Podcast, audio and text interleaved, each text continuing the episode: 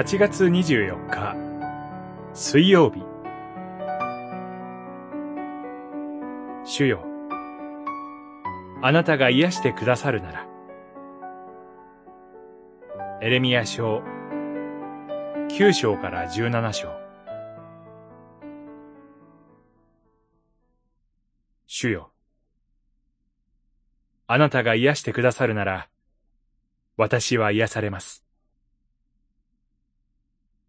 あなたが救ってくださるなら、私は救われます。十七章、十四節見向きもされない神の言葉を一人抱え込んでいるエレミアは、自分の命を呪います。エレミアは言います。ああ、私は災いだ。我が母よ。どうして私を産んだのかと。故郷、あなたとの人々からは、死にたくなければ、もうこれ以上、語るなと脅され、兄弟ですら信用してはならない、と、神から言われるようにあって、彼の望みが立たれるのは、無理もありません。さらに、この民のために祈り、幸いを求めてはならない、とまで神に言われたならば、一体何を求めればよいのでしょうか。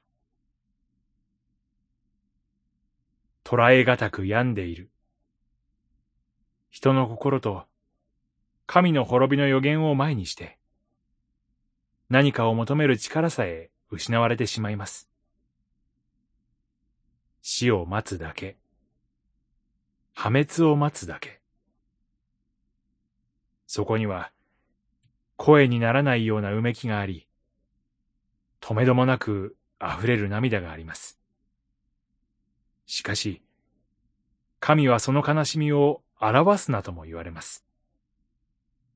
生きる力そのものをそがれるような環境で、なおも神を信じることができるのは奇跡であり、神の技そのものです。エレミアは一人、神に言います。主よ。あなたが癒してくださるなら、私は癒されます。あなたが救ってくださるなら、私は救われます。祈り。神様。あなたのみが癒し主です。救い主です。今日もあなたを信じる心を与えてください。